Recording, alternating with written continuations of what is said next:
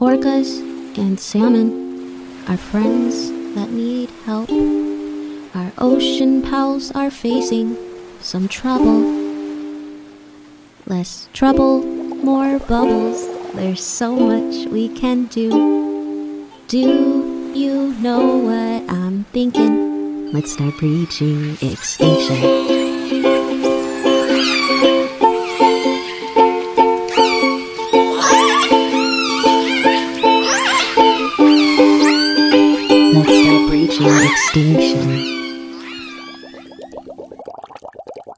Hello, and welcome back to the Breaching Extinction podcast. For those of you that are new here, the Breaching Extinction podcast explores the plight of the endangered southern resident killer whales through interviews with the people trying to save them. There are currently less than 80 southern resident killer whales left, and they are currently threatened by lack of prey, vessel noise, and water toxins. All these factors impact one another and play a significant role in their population decline. They have historically spent much of their time in the Salish Sea, however, they've been seen less and less, likely forced out of their home by lack of prey as well as busy and toxic waters. I'm your host, Erica Worth, and I decided to start this podcast in 2019 after spending a summer working in the Salish Sea and learning about these animals. Each week, I dive into a new conversation with guests from varying perspectives. I approach these topics through an interdisciplinary lens in hopes of uncovering the intricacies of this complex issue. Through this, I hope to share insight as well as fit the puzzle pieces together needed to save this species. I hope you guys enjoy this podcast. If you have any questions or are interested in being featured on the podcast or sponsoring us, please reach out over Instagram at Breaching Extinction or send an email to info at breachingextinction.com. Thanks. Hello, everybody. Welcome back to the Breaching Extinction podcast. I hope you guys all had a wonderful week. This week, I'm here with Ketki Jog. She is a researcher and she recently published a paper that we are going to talk about here titled Marine Mammal Interactions with Fisheries Review of Research and Management Trends Across Commercial and Small Scale Fisheries. How are you doing today, Ketki? I'm good. How are you? I'm doing well. Thank uh, you so much for having me. Yeah, I'm excited to have you here.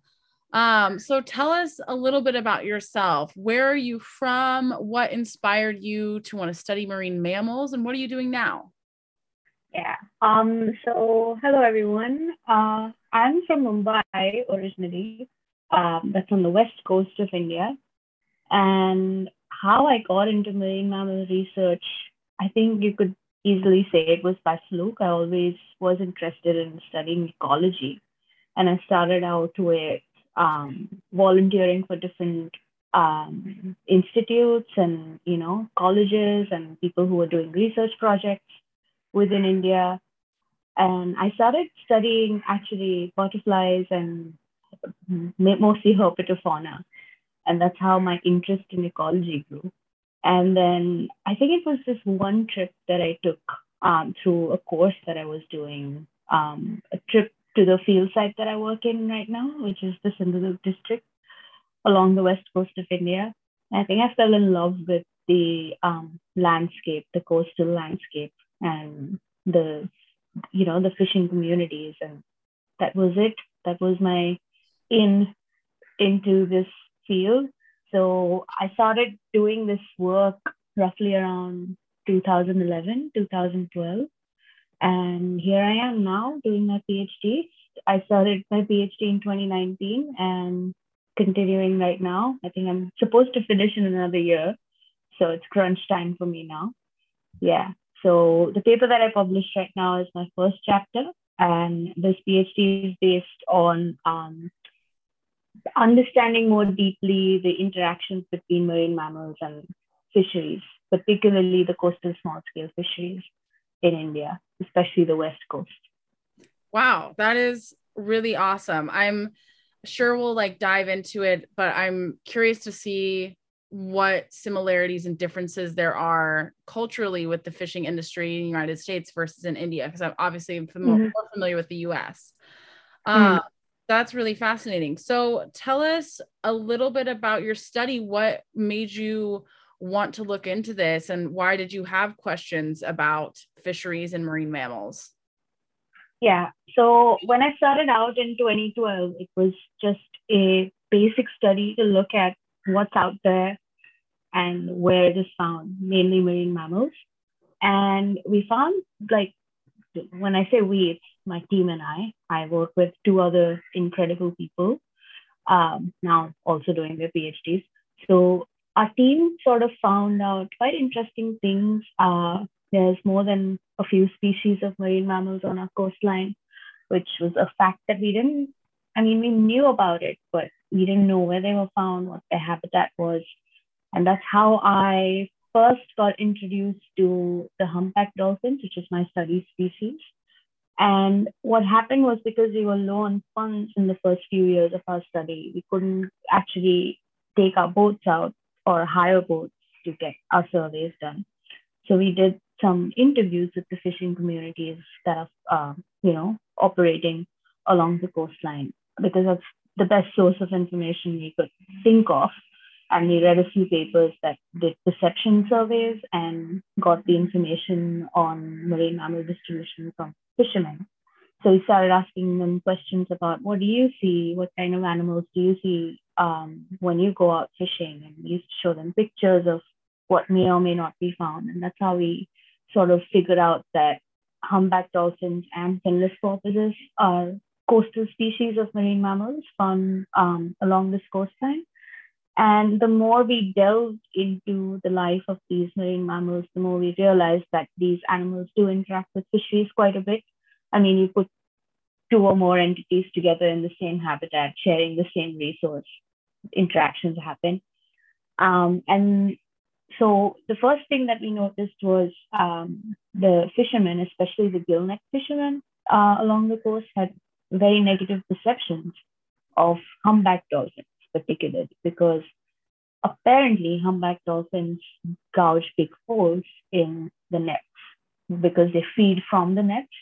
The behavior is called as depredation. Mm.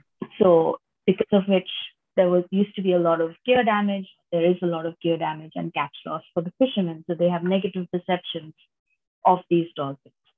So that was my inspiration for my PhD question. Um, we knew we knew that this is happening, but now I want to quantify it and see exactly what is happening and what is the social, ecological, um, and economic impact of this interaction, both on the fishers and the ecological impact, obviously, on the fisheries and the dolphins. Absolutely. Yeah. So um just for context for our listeners and for myself just because you're in a totally different part of the world and i'm sure that there are cultural differences how you know obviously they they don't like the the humpback dolphins. Are there you mm-hmm. know is it typical for people to place a high value on cetaceans? Like in america i feel like we put cetaceans on a pedestal for being like the coolest animal out there. It's like the one thing that people want to protect. How does the public generally perceive cetaceans uh, as per the Indian Wildlife Protection Act, uh, the cetaceans are in the highest schedule, especially humpback dolphins. They're in the Schedule 1, where they are offered the highest protection. But when we started out doing the surveys, I mean, honestly, I mean, full confession, I did not know when I started out in 2000, whatever, eight or nine, when I was doing recce surveys in the area, I did not know we found humpback dolphins or finless porpoises in our area. I mean, I knew what they were, uh, obviously, learn about these things that they're found in waters along our coastline, but I've never seen them. Also, there's a general lack of awareness. There used to be a general lack of awareness about marine mammals. Um, obviously, there's a fascination amongst most of the populace, you know, um, wherever you go about marine mammals. I think it's just the idea that the mammals that they can breathe underwater, fine, or they just look weird, yeah. or people who are not aware that they're mammals, they just look, you know, different. They they don't look like any other fish of any sort, you know. Absolutely. Um, so yeah, there's this sort of general uh, a lack of awareness about these animals. So I don't think here people really put them on a pedestal in that sense because, yeah, we're not aware that they're mammals in the first place. Although I would say that it's changing now. Mm-hmm. Um, obviously, when we started out, that wasn't the case. But um, as time went by, more and more researchers were looking at and studying marine mammals and looking at the ecology and the habitat. And, you know, the more you publish in popular media, the more sort of momentum this information gains. And yeah, there's more awareness. So, yeah.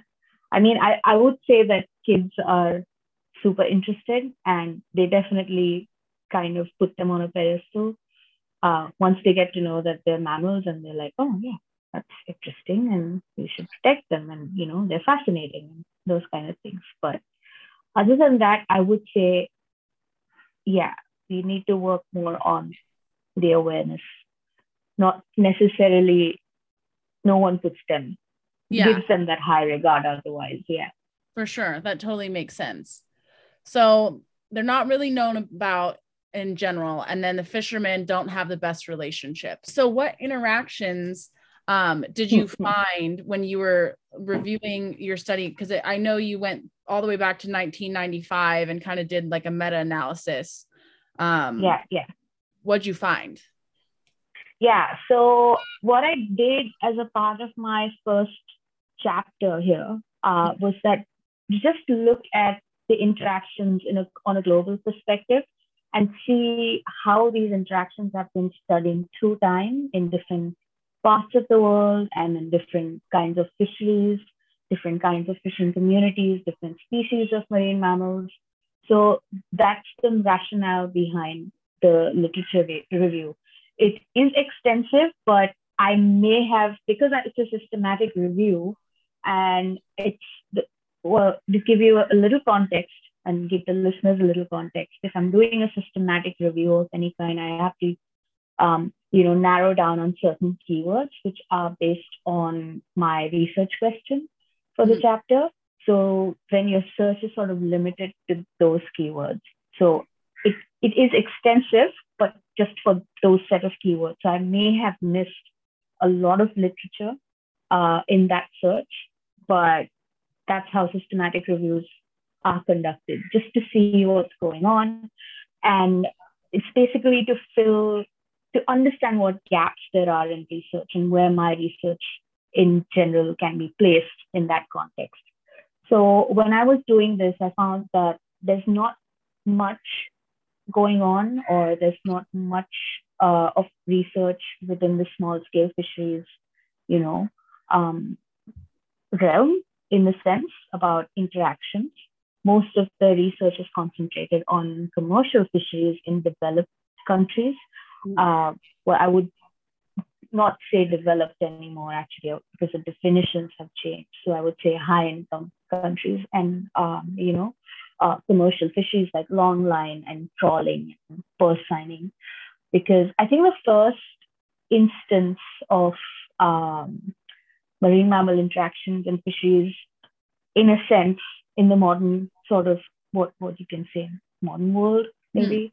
Was with the large scale capture of uh, bottlenose dolphins and you know in the purse seine fishing in in the U.S.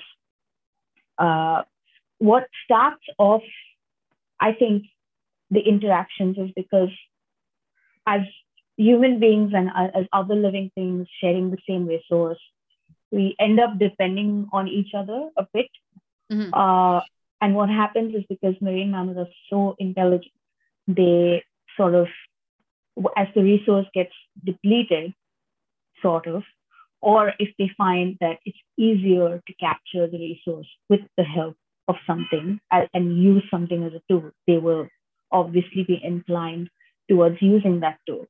And in some cases, those tools are fisheries, you know, because fisheries as a function of how they work. They shoal the uh, fish together in some cases, or I mean, it's easy resource because fish are already available in the nets. So it's easier for the marine mammals to access these fish as well. So what I did was segregate the interactions. Uh, there's a whole lot of literature available on um, the definition of these interactions um, since the time they have been studied and the definitions constantly, you know, evolve. Uh, but I focused majorly on um, bycatch and depredation. Those mm-hmm. are the two types of interactions. And I looked at how these interactions, like bycatch and depredation, are studied throughout time within commercial and small scale fisheries. So, to give us little context, a little more context, bycatch is unwanted catch mm-hmm. of marine mammals in fisheries, and depredation is when marine mammals feed off of uh, fisheries. So they snatch or they, you know, steal fish from the nets. So we found that uh, most of the studies in bycatch and um, depredation are concentrated in commercial fisheries mm-hmm. in developed or high income group uh, countries. And there's now people are sort of now researchers are sort of uh, looking at depredation as a behavior and more and more researchers are now looking at bycatch in smaller scale fisheries as well in low income countries. But because the resources that we have in low income countries are you know there's they're not much because these kind of things studying marine mammals going out onto the boat it's quite labor intensive and financially uh, you know, uh, intensive as well. So we need a whole lot of money uh, for a long duration of time, uh, for a continuous period of time, if we want to monitor these things. So this sort of research area is just, I would say, gaining more and more momentum now. So we are looking at a lot of rise in the number of studies uh, based on depredation and bycatch of marine mammals in small scale fisheries uh, which is good. Uh, because what we realize now is that there is a high percentage of bycatch, and there's also quite a bit of depredation happening uh, in small scale fisheries. And small scale fisheries also lead to a lot of bycatch. And also, most of it, because it has gotten undocumented for so long, uh, because of the nature of small scale fisheries, it becomes really difficult to actually put these numbers in a global perspective. So it's like a it's it's a compounded effect where yes, the studies are happening now and we, we're getting more and more information, but it's just the nature of fisheries is so compounded, you know, politically, socially, economically, that it gets difficult to gather that kind of information, uh, particularly from small scale fisheries. So yeah, that's the gist of what's been going on, what what I've done. Yeah. Yeah, no, that makes sense. We definitely have a lot of tensions between like government organizations and like NOAA and scientists, people that are working to conserve and fishermen because you know it's a perceived threat of like you know if they find out that they're potentially doing something wrong, it's going to impact their livelihood. And so it completely makes sense why they're on the yeah. Yeah. And I think for the most part, what happens is uh, it's, it's, it's just the problem with, I wouldn't say only small scale fisheries, but it's a compounded problem with small scale fisheries because they don't get documented as much within the register, you know, uh, mm in the economics of it all so thoroughly. So there'll be, say, for example, there'll be a thousand gillnets, coastal gillnets, or shore signboards in a given area, but only 200 or 300 of them get documented, you know, in the National Register as having, you know, their registrations and licenses. So that's the problem is that's a problem as well because you're underestimating the number of boats, but a large chunk of the population is still dependent on these fisheries uh, for their livelihood, more than even commercial um, fishing. So just to keep a track of all of this, in any case, to, to monitor fisheries is a huge political issue that we are facing. So add to it the dynamic of you know small scale fishers uh, it just gets even the waters get even murkier, so to say. And because they're restricted to smaller areas, I feel like they're more diverse in nature because they don't cross certain boundaries that commercial fisheries cross. So they're restricted to their own little, you know, smaller areas. So each kind of fishery then becomes its own sort of entity, and then it gives rise to a whole different um, set of problems altogether. So each of the fishery will be governed by a different set of, you know, rules, that kind of thing. Yeah. Absolutely. I mean, to I'm just basically simplifying it. It's definitely not that simple, but oh yeah, I yeah. guess it helps. Uh, I guess it helps the listeners to understand what I'm trying to get to. Yeah. Yeah. No, I think so. I, you know, obviously it's it's definitely a lot more complex, and we're, you know, your study covered quite a few areas in a large period of time. So yeah, obviously, you know, it's not going to be that. Yeah. Simple. Yeah. Um. Okay. So you know, from this study, do you see different management tactics that need to put in, be put into place um it like what you know can be done to kind of both help the fishermen and the humpback dolphins from avoiding this human wildlife conflict and other marine mammals and other fisheries in other areas. So that's what i'm trying to propose through the paper is that in order to first understand or in order to in order to um, propose any management for any kind of fishery, uh, particularly when we are talking about low income countries and small scale fisheries, that I, as I explained before, are very local. We need to understand what is happening within each of those fisheries. So, and, and perceptions of people are such a thing that they may be, at the end of the day, they're perceptions. So in order to quantify them, you have to delve a little deeper. Perceptions will give you a rough idea of what is happening. Now I know that, okay, humpback dolphins are supposedly a problem. Mm-hmm. But for a fisherman, and I mean, for a fisherman, we need to understand, okay, dolphins are a problem, but then understand what grade of a problem that is within these issues. Whether they're actually a problem or not, because otherwise we'll end up proposing a management strategy for something that need not be managed, or we'd, we'd, uh, we'd underestimate it and propose a strategy that may not help at all, you know, mm-hmm. or may help in the short term and does not work in the long run, kind yeah. of thing.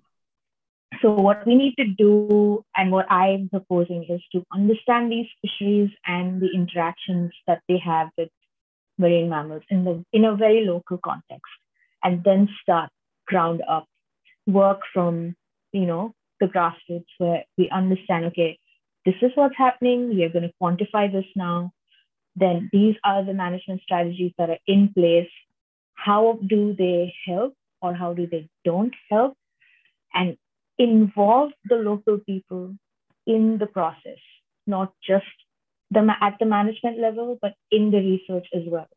Absolutely. Um, so what I'm trying to do uh, is basically to quantify these interactions. So now that I know that dolphins are a problem, now I'm trying to understand how much of the economic damage that happens to fisheries can be attributed to dolphin depredation mm-hmm. and whether dolphins are getting entangled in the nets and how it is affecting you know, uh, the dolphins, how feeding from the nets or how the depredatory depredation behavior is affecting these dolphins as well.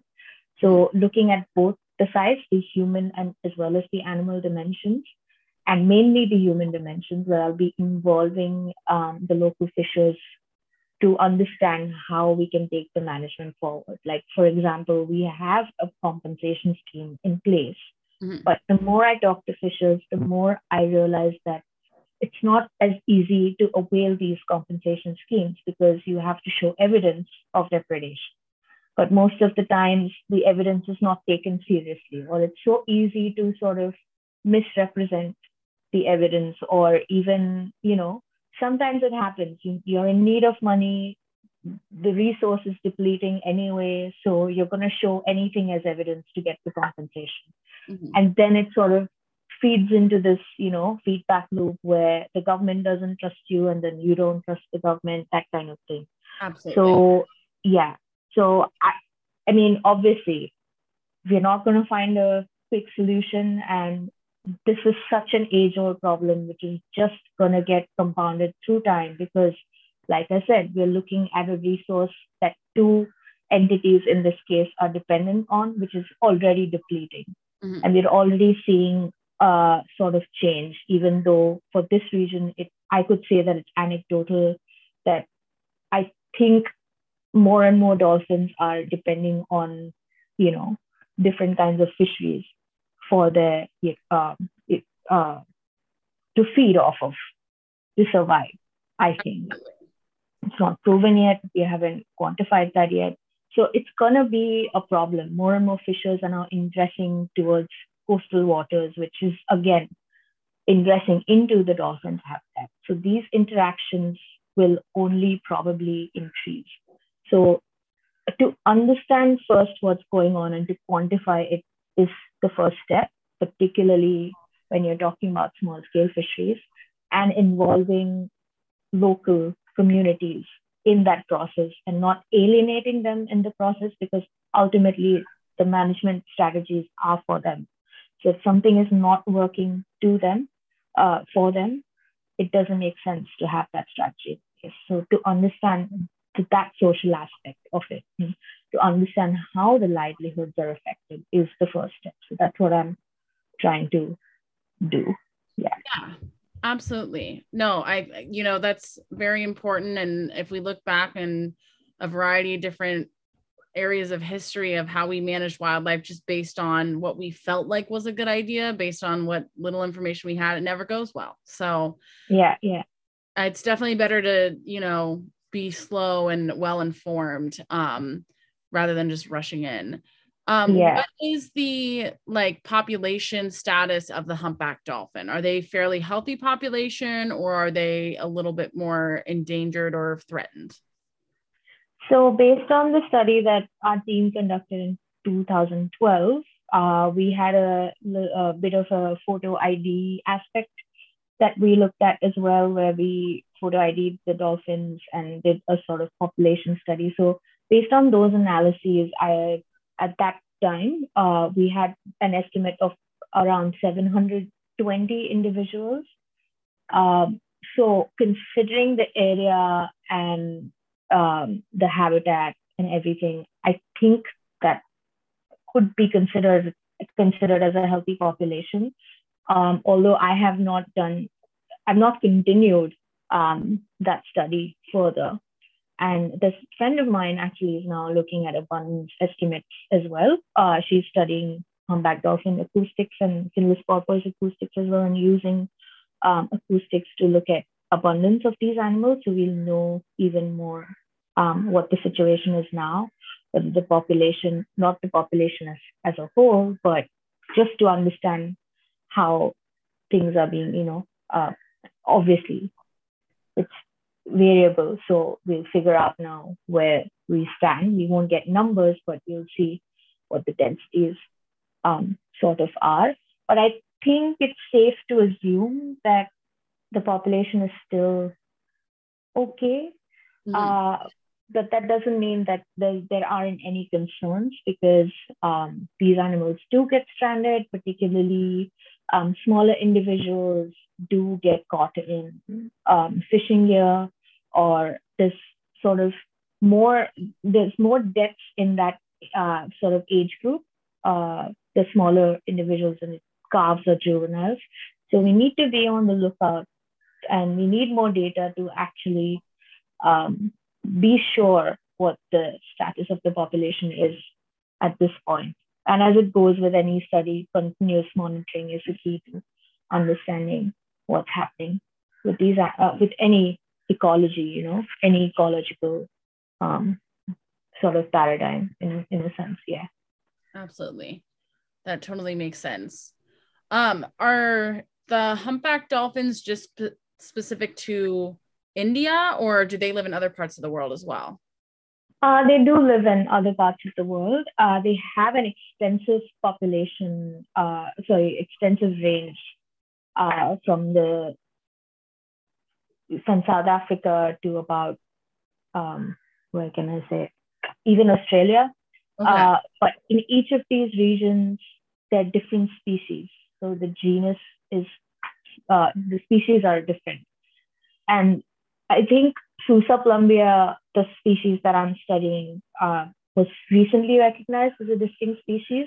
Mm-hmm. Uh, so I think what happens is they're found all along uh, all, along all the coastlines in the world, but what happens is because they're restricted to a tiny area along the coast. I don't think they traverse in deeper waters like other oceanic species. They're more coastal species.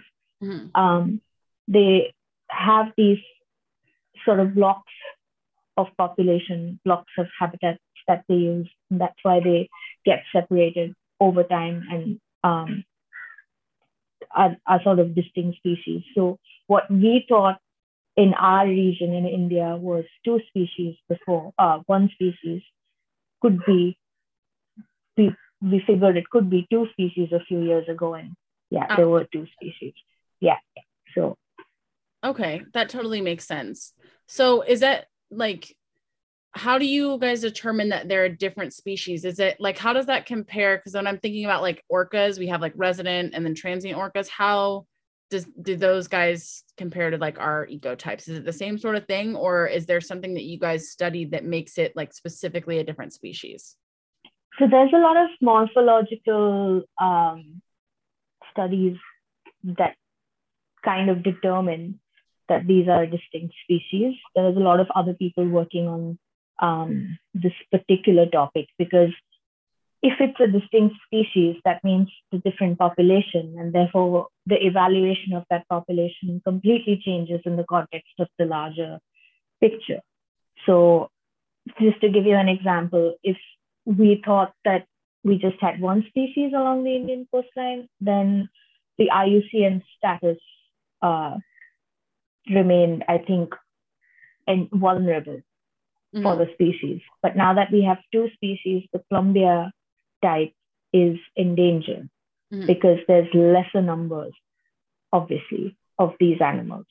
For sure. Um, so that's how it gets affected. How these things come into being in the sense that how we find out about these things is that the more we go out, the more we look at these animals, we look at their morphological differences, the physiological uh, and then we delve into the physiology of these animals. There's a lot of people doing genetics. My husband, in fact, is working on uh, understanding the population dynamics of the species along both the Indian coastline. So his work revolves around collecting samples from dead individuals and processing them to understand how each species is different and when the differentiation could have happened in a sense. So, and these things have been done over time. So that's how we come to know that, okay, yeah, these, there's different species and different locations. Yeah.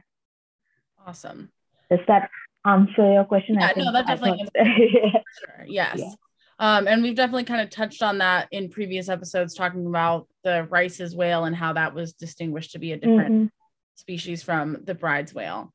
Um, amazing. So you mentioned that this is the first chapter of what you're working on? Is this eventually going to be a book or a journal or just a series? Yeah, yeah it will be my thesis.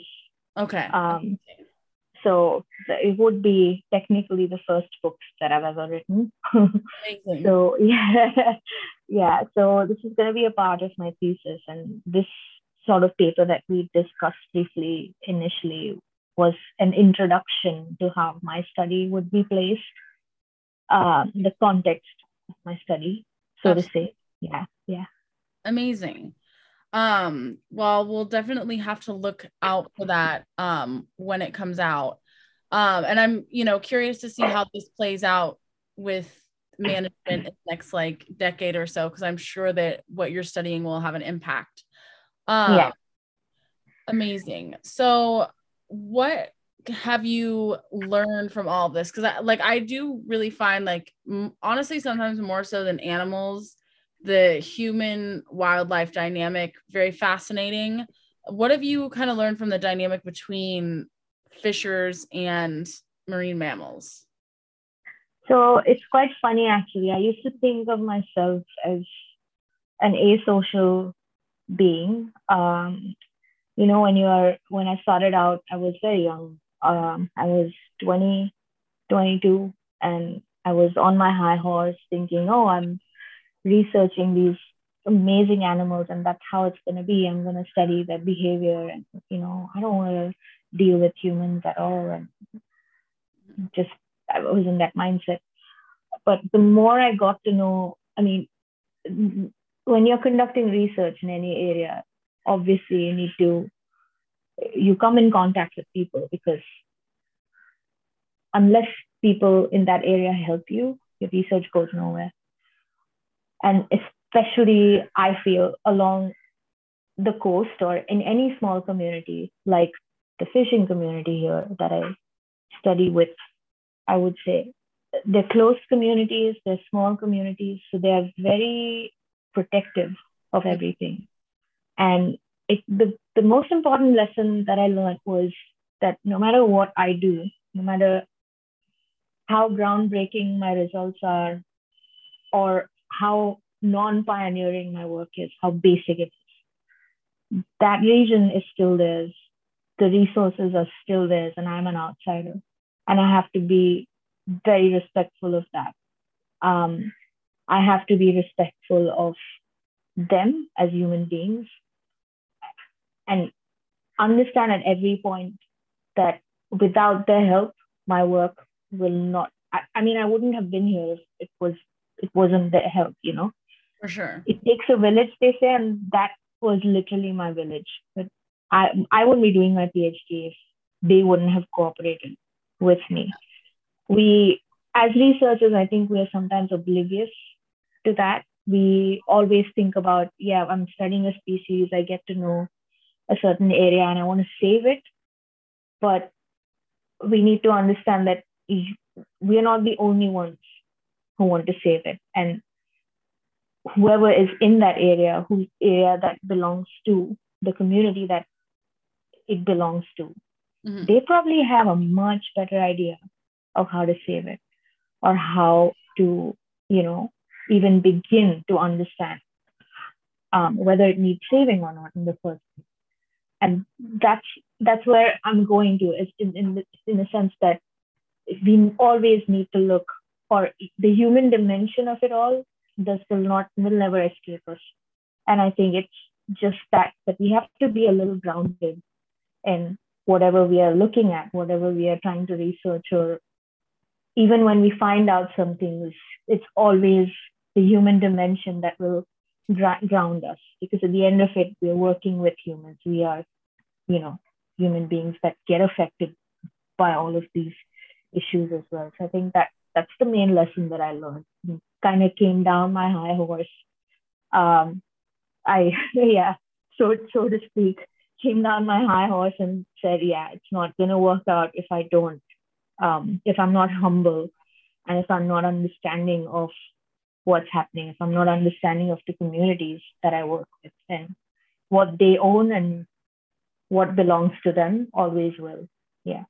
Absolutely. No, I think that that is beautifully said. Um, I definitely noticed that throughout the podcast, we do have like overarching themes, and then we also have smaller themes, you know, as well. And I think two of the smaller themes that I've noticed are like coming together and working together, and then as well um, caring about the ecosystem as a whole and not just those big megafauna. Um, but one thing that always comes up is ego, and I think you you know touched on that with saying that you were on your high horse, and you know that's really great that you're able to acknowledge that because you know I definitely notice that too within like the scientific community is sometimes you know there is that divide between scientists and you know the people who are having this negative experience with wildlife um, or you know maybe it's not a negative experience or who are you know the ones being studied um, and it definitely i you know all of the studies where things go well it seems like it's all based in like it's community based management and we d- yeah, definitely exactly. trust what they're saying like they've been out there for for years so they're definitely going to have a much better idea than some of us who yeah, yeah. Exactly yeah so i i really love that um well i really appreciate you being on the podcast do you have any final thoughts for our listeners um, yeah, just that. um, be grounded, even if you're on a high horse. It's it's it's it's the fact that if you can acknowledge it at some point and get off it. Absolutely. At the risk of sounding rude, I think. and uh, yeah, considering the times we are in, um, just keep the peace. Uh, fight for what you're passionate about. Find out what you're passionate about and fight for it. But yeah, use the help that you're getting. Basically, yeah. you're not alone. Yeah, I think that's really important. Definitely. Yeah. Awesome. Well, I definitely love the perspective that you brought to this. And I think it's, you know, we all need to be humbled sometimes, even those of us that are maybe more aware of that need to, you know, step down sometimes as well. Like it's easy to do. So I, I appreciate that you're, you know, able to acknowledge that because I think that it kind of gives other people permission to acknowledge that as well. Um, yeah. So really important. Well, we are going to keep our eyes peeled for your thesis when it's done. And I am very inspired by the work that you're doing. And thank you so much for being on the podcast. Thank you so much for having me, Erica. This was amazing. It was a lot of fun. Thank Good. you. All righty. All right.